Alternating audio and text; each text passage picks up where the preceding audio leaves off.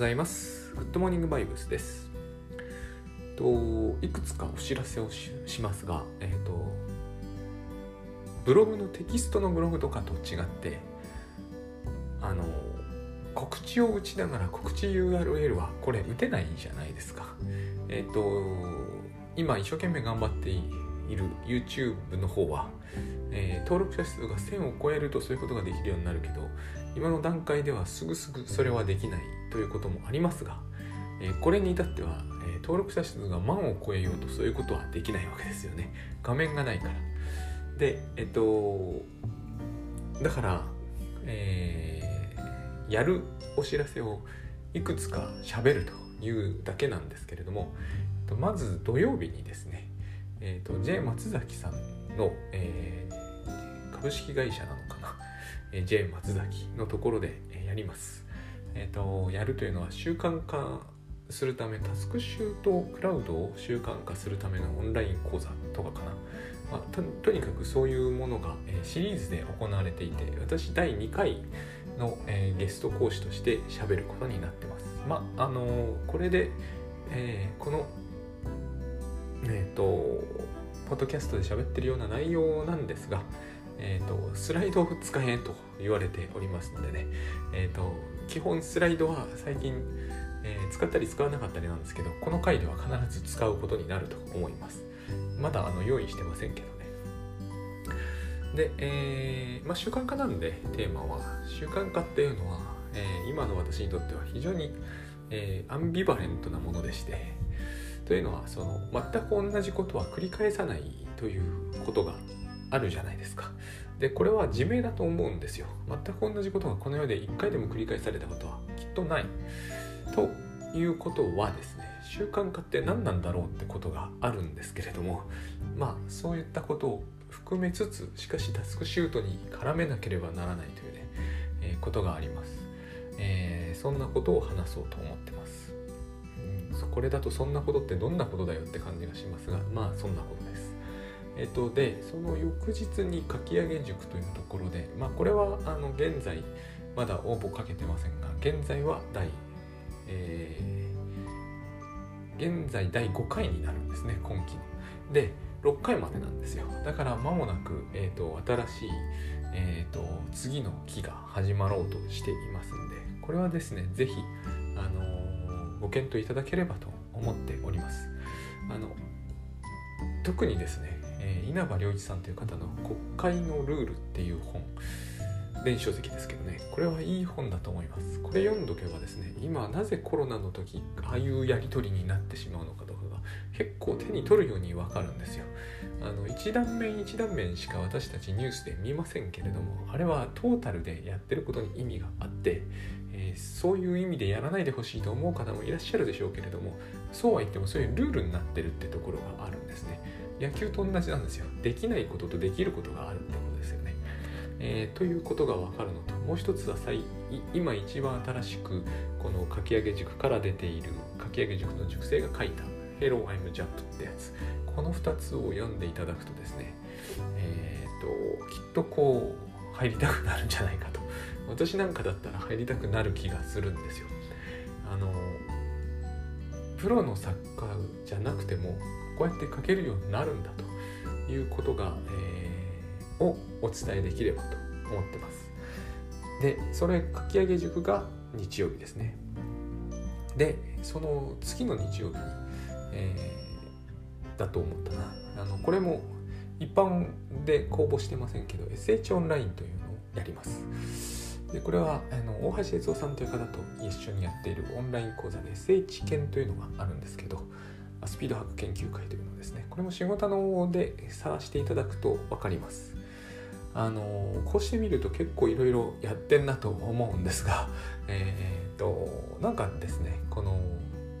やってる感って別にそんなになかったりもするんですよね。我ながら不思議なんですけれどもこうしてみると結構いろいろやっておりますね。あのでもなんかこう別に何をしているっていう感じを強く抱いているわけではないとまあ一つにはやっぱりですねえーっと最近になってのその時その時のやっていることはその時その時に意識を最大化するようにしてるからなんですよね。えー、っと今日今何をしてるというのとその時にやることはもう別の人間がやっているというのまで言ったら言い過ぎですけれどもそんな感じすらあるのであのあんまり、えー、まあ、今月はこれとこれとこれをやるからっていう感じを持っていないんですよ。これはあのタスクをタスク仕事を、えー、抱えたくさん抱えている時ほど大事なことかなと思いますね最近は特にこうするようにしてから忙しいとか暇だという感じに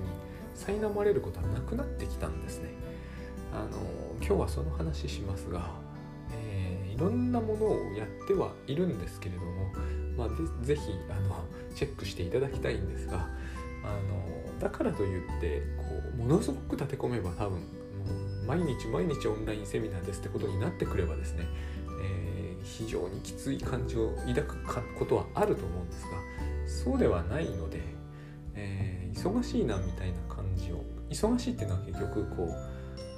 えーと、一定の時間の中でどのくらいのことをやってるかっていう感じを抱いて初めて持つもので私はその感覚がやっぱ薄れてきてるんだと思うんです。ゼロじゃないですけどね私は。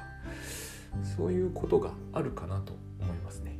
でえー、っとまあそんな感じでいろいろやっているんでまあちょこちょこ確認してご参加いただけると嬉しいかなとでその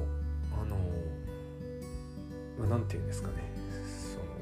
今ここの話なんですけれども、えー、集中力が途切れるみたいなまあ最近編集さんからもそういうお問い合わせをいただいたんですね、えー、依頼にすぐ対応するのはいいけれどそうすると集中せっかく集中できるようになったのが途切れるんじゃないですかっていうようなその原稿に対する一つのこう何て言うんですかね問題提起があったんですけどこのどうしてもこう説得する形になるんじゃないですかビジネス書みたいなのは。集中力を途切れるというのはイリュージョンなので恐れずに依頼に即対応しましょうって説得帳じゃないですか。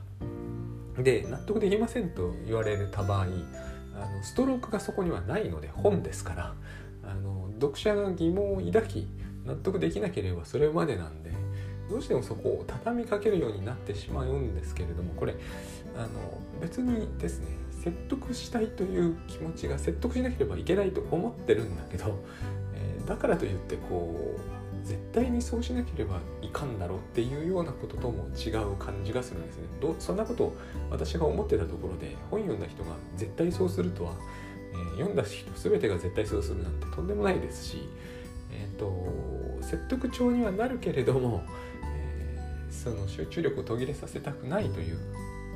お気持ちにもなるだろうなとは思います。その辺ちょっとどう書くかはだから塩梅なんですけれどもまあ、もちろん編集さんも、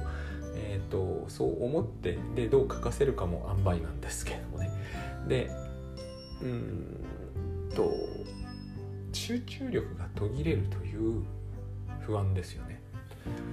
この話をきっとその今週の土曜日に JA 松崎さんのところでもまあすることになるでしょうね。当然。えっ、ー、と今ここに集中するって話をすれば必ずいやいやでも集中できないんだよとか、えーと、そんなに、えー、依頼されてまあもうちょっと昔昔っていうか私がずっと言ってた言葉を使えば割り込まれて、えー、そっちに対応していたら集中できなくなるでしょうっていう集中が途切れる。せっかく集中しかけているのに途切れる途切れると。で次また戻ってきて集中し直すのすごい大変なんだと。いう話をですね、えー、されると思うんですよね。で佐々木さんはいいでしょうけれどって言われると思うし、えー、まして倉園さんはできるんでしょうって言われると思うんですけどとですねうんと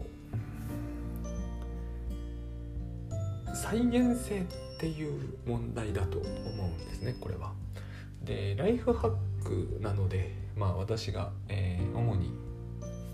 いたこうクラスターがライフハックなので再現性にこだわられるというのはとてもよくわかるんですが、えー、再現性にこだわるということはですねある意味では、えー、不可能なことをやろうとしていると言えるわけです。同じことは二度と再現しませんからね。で集中力が途切れるというのを恐れるということは、えー、集中できる方法を知りたいという形になりやすいんですよ。で集中できる方法というのは当然再現性がなきゃいけないということになってるじゃないですか。でこの再現性っていうのはですね2つあると思うんですよ。1つはいつでも自分は集中できる再集中できる。だから再現性なんですよね。集中した状態を再度、えー、達成できるという意味での再現性。もう一つは誰にでもこの方法を使えば誰でも集中できるという意味での再現性ですよね、まあ、普遍性みたいな言い方もできますよね。だからつまり集中するための方法というものはそれを知ればいつでも集中できかつそれを知れば誰でも集中できるという意味で、え再現性がなきゃいけないということになるわけですよねきっと。そこでエビデンスっていう表現が出てくるんでしょうね。で、えー、とはいえですねまず二度と同じことは起きないわけですよ。だから、えー、再現性というのはその言葉からしてすでに何かがおかしい面もあるわけですね。全く同じことを再現させようというのってそもそも無理なので原理的にこの世ではそういうことは起こらないのでそうすると,、えーと、集中する方法というものが、えー、歌われていたとしてそれをもう一回使えば同じ状態が再現するのかというとしないですね。でここでこういう話をして、えー、煙に巻くわけではないんですよ私は私としてはそういうことがしたいわけではないんですよ。えっ、ー、とこの逆をでも僕らはやっているっていう方を見たいんですね。つまり、えー、再現性があるように集中しないようにしてると思うんですよ。こっちの問題を何とかするっていうアプローチがいいと思うんですね。現実的に、えー、集中することを誰でもいつでもっていうことよりも集中しないように誰もがいつでもやっているという事実を指摘したいんですよ。えー、これはグッドバイブス的に指摘してもいいと思うんですよ。もう明らかにそうなってしまってるんで。つまり今ここにいないようにしてるんですよ。一つには脳内シミュレーションですが多分僕は多分一番多いんじゃないかと思ってますけどまあ一番多くなくたっていいですよね少なくとも3分の1を占めてはいると思うんですね脳内シミュレーションしちゃうと脳内シミュレーションの何がいけないのか例えばこの用事を頼まれて、えー、割り込みをされたと依頼を急な依頼を受けてそっちに行ってしまったら、えー、集中が途切れこの用事がその用事を依頼をこなした後で戻ってきてももう集中できないんじゃないかという脳内シミュレーション。これをやるから集中を集中しないという状態を、えー、再現しちゃうわけですよね。集中しないというのはつまり今ここに集中しないってことですから。で今ここで仕事をすることを避けるということは必ず一つには一つには、えー、未来の過程を頭に叩き込んででそっちに意識を向かわせるってことになるんで。でこれをやったら今ここには集中しないですよね。これを繰り返しやり続けている限りえ今ここに集中しないという状態は何度でも再現できるんですよ。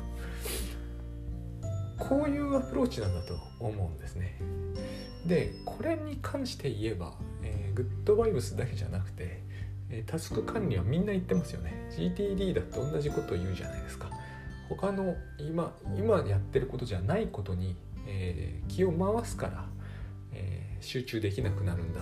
それをやめるためにあれは気になることを全部書き出しておいて書き出されたんだからもう頭で気にすんなよってことじゃないですか。同じじゃないですかこれは。つまり書き出されたことについて意識を回さないようにしましょうと言ってるだけであって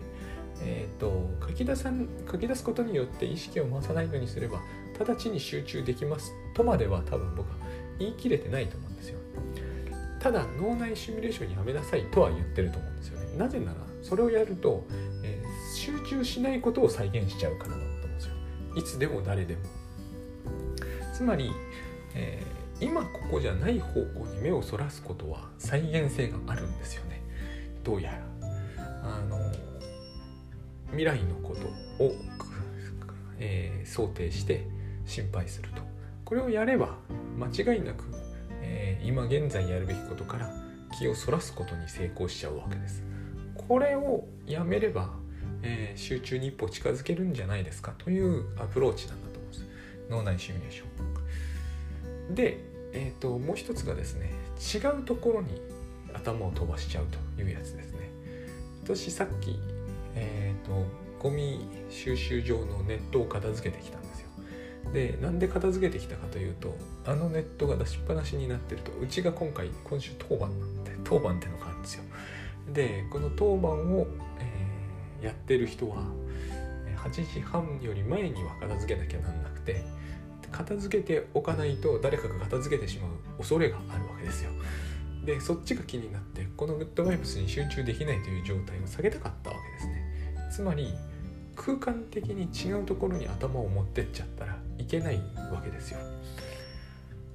これが今ここつまり今ここの中のここですよね。ここじゃないところに気を飛ばすと。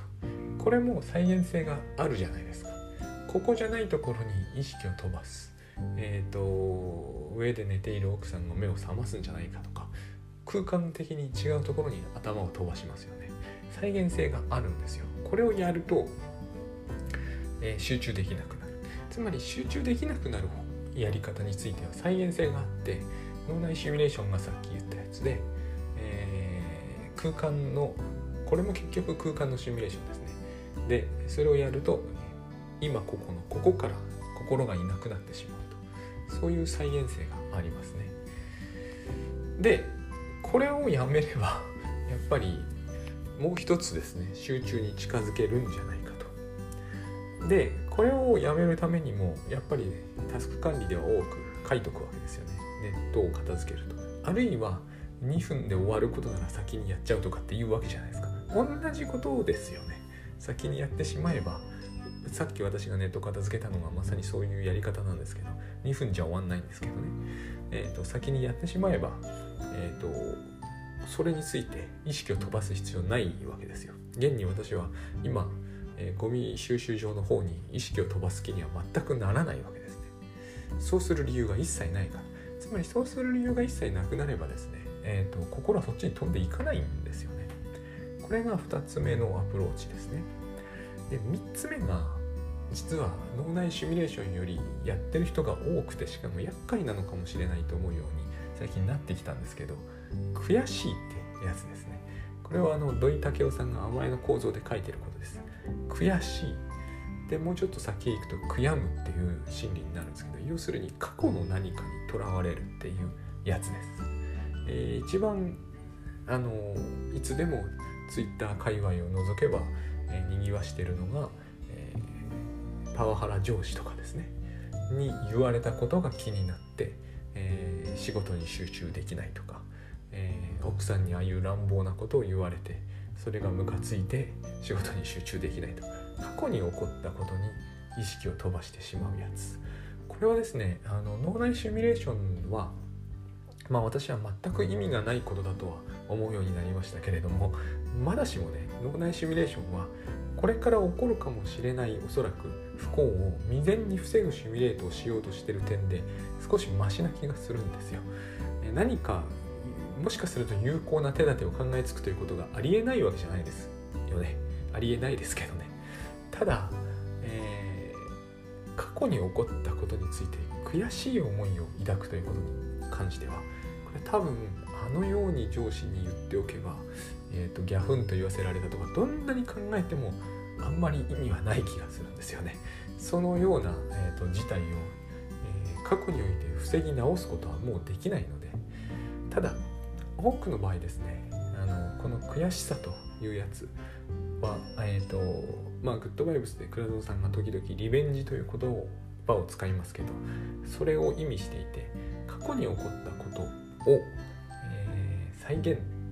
しないようにしたいっていうニュアンスが強いんですよ。過去に起きたことをああいう目には二度と会いたくないからえー、過去に起きたことをシミュレーションするというか記憶想起するんですよ。これをやめればあの、これをやめる脳内シミュレーションをやめる空間的に意識をどっかに飛ばしちゃうのをやめれば今ここに集中できると思うんですよ。これが集中するためのアプローチなのかなと。で再現性の話について言うと再現しないのはですね多分どれかをやめないからなんですよね。脳内シミュレーションをやめないか、えー、記憶早期をやめないかどっかに意識を飛ばすのをやめないか。でこの3つは全部やっぱり同一の方向を目指していてつまりは未来における嫌なことが起こりそうでありそれを避けたいという思いなんだと思うんです。でこの話はもう何度もしてますがそれを避けたいとは思うじゃないですか。しかも避けられるのに避けられるとすればそれにはメリットがあるからただ私は脳内シミュレーションをしても記憶早期をしても避けることはできないと思うので、えーと、それでは意味がないような気がすると言ってるだけなんですね。であの一つにはまあ非常にグッドバイブスでいうところの基礎中の基礎に戻るんですが意味付けこれが大きいと思いますね。例えばネット片付けは嫌だすっごい思いますよね。私もえー、ここに引っ越してきた頃から頃からだから5年ぐらい前は嫌でしたね。ものすごく嫌でした。意味づけるんですよ。でも嫌だということはですね。意味づけて意味づけやめれば別に嫌じゃなくなるんですよ。ここが多分信じてもらえないんだと思うんですね、えー、なんで意味づけがあると嫌になるかというと例えば手が汚れるって思うじゃないですか。で汚れるのが嫌だというのは一つの意味付けですね、えー、汚れるということは昔の汚れたってのを思い出してるんですよ。こういう説明の仕方をするとですねあのでもグッドバイオスでこういう説明の仕方聞くんですがそれでもこういう説明の仕方をしてみると納得される気がいまいちしないんですよね。たださっきの再現性なんですよ。えーと、全く何かと何かかつて、えー、何か泥を触って汚れましたというのと全く同じように汚れることは絶対起こらないじゃないですか。少しは絶対違いますよね。網触って汚れるのと泥触って汚れるのと。汚れるっていうことを言って嫌がってる時には必ずそれにまつわる記憶が思い出されています。そしてそれは嫌だったという気持ちともセットになっています。でその嫌だったというのはこれ連合学習っていうんですけど心理学では。あの必ず作り出されたものです。例えば泥だらけにしてその時泥だらけにするのが嫌だったとは思ってない時代がありました。2歳とか1歳とかの時ね。しかしその時母親に強烈に怒られてこうして汚れることは嫌になったんですよ。これ簡単に作り出せます。これを、えー、作り出すための心理実験は山のように行われていていう悪名高い実験があります。アルバート・坊やの実験ってんですけど白いものを恐れさせるという実験をしたんですね。なんで白いものかというとナースは白い服着てるからナース見て泣く赤ちゃんが多いと。それは注射とナースが結びついてるからだということを、えー、ジョン・ビー・ワトソンという人が証明するために白いウサギを見るためにけたたましいあの不快な音を鳴らすと。今こういう実験は許されないです。あの非常に人権に抵触するやり方ですよね。赤ちゃんに対してですからね白いウサギを見るためにものすごい音を鳴らす。で白い髪を見せるためにものすごい音を鳴らす。その赤ちゃんは白恐怖症になる。それを証明すればですねなぜナースを見て泣くのかということが証明できますね。証明できたんですよ。だけどそのアルバート坊やどうなったんだって話あるじゃないですか。まあ、ワトソンはですね消去という概念をここで、えー、成立させるんですね。白いものを見て今度はいい音を鳴らすと。頭混乱しそうですけどね。でもこれを繰り返しているうちに白が怖くなくなると。でもこのやり方である程度恐怖症緩和できるということはあるのでえーと、全く無意味な実験だったというわけでは全くないんですが非常にやり方に問題があったというのは言えると思うんですよね。で実際今では動物でしてます。動物ならいいのかって話もなくはないんですけどねでこの連合学習なんです私たちの意味付けというのは全部多分、えー、汚れているということが嫌だと思うことはあのないない集団にとってはないと思いますね泥だの網だの触った程度の汚れでは。えーと、どっちかっていうと清潔にうるさい人ってやっぱいるじゃないですか。あのテレビとか見てて昔、えーと、アマゾンの奥地で住む人たちみたいなのを見ていて、えーと、あこういうの食べちゃうんだっていうのをやっぱり見るわけですよ結構可愛らしい女の子がこれを食べるとでそれを見るだけでも自分はこう打ってきたりすることがあるわけですこれが連合学習ですよね。こういうものを我々は食べない。食べられないものっていうふうに、えーと、学習しているので人が食べてるのを見るだけでも気分が良くないわけですよ。まあこういうのが多分差別とかに結びつくんだろうなって思うんですけどもそこまで話を広げないとしてえーと、網片付けるのが嫌だっていうのはそういうことなんですよ。まつわるいろんな記憶を全部引っ張り出すからこれってつまり、えーと、パワハラの上司が、えー、に言われたことを思い出して、えー、その上司に近づくと嫌な気持ちになるっていうのと全く同じやつですねだから意味付けっていうのはどんな小さなものでも取った方がいいんですだって、えーと、パワハラ上司がにされた嫌なことをいちいち何度も何度も思い出すということ自体は、えーと、多分はためから見ると、えー、合理的な行動ではないと思うんですよ。なぜこれをやるのかというと泥にをつけてお母さんが怒るのと同じ理由ですよね。そうやって二度と汚さないようにお母さんしてほしいから怒るわけじゃないですか。同じですよね。パワハラ上司に嫌なことを言われて、えーとそれが嫌になるということはそこに近づかないようにするための実は、えーと、学習なんですけれども毎日絶対近づかなければならない相手にこの学習を自分に叩き込むことには意味がないわけですよね。ナースを見るたびに泣くっていうのは子供の頃の現象であってそのうち普通の人は泣かなくなるじゃないですか。つまり、えーと、近づかなければいけないものを、えー、ものすごく嫌がるということを自分に学習されるするメリットはおそらくないわけです。でそうは言っても学習してしまうということはあると思うんですけどもだから、えー、今ここなわけですよ。この話は実はですね意味付けを、えー、振り払っていけば今ここにいられるはずだっていう展開なんですよ。連合学習してしまいますね私たちは。ただそれはかなり不適切なものがそこに含まれている私が個人セッションした方の中でですね何人かの方が風呂に入れないっていう方がいらっしゃる風呂風呂恐怖症とかじゃないですよただもう面倒くさいと完全に意味付けなんですねこれ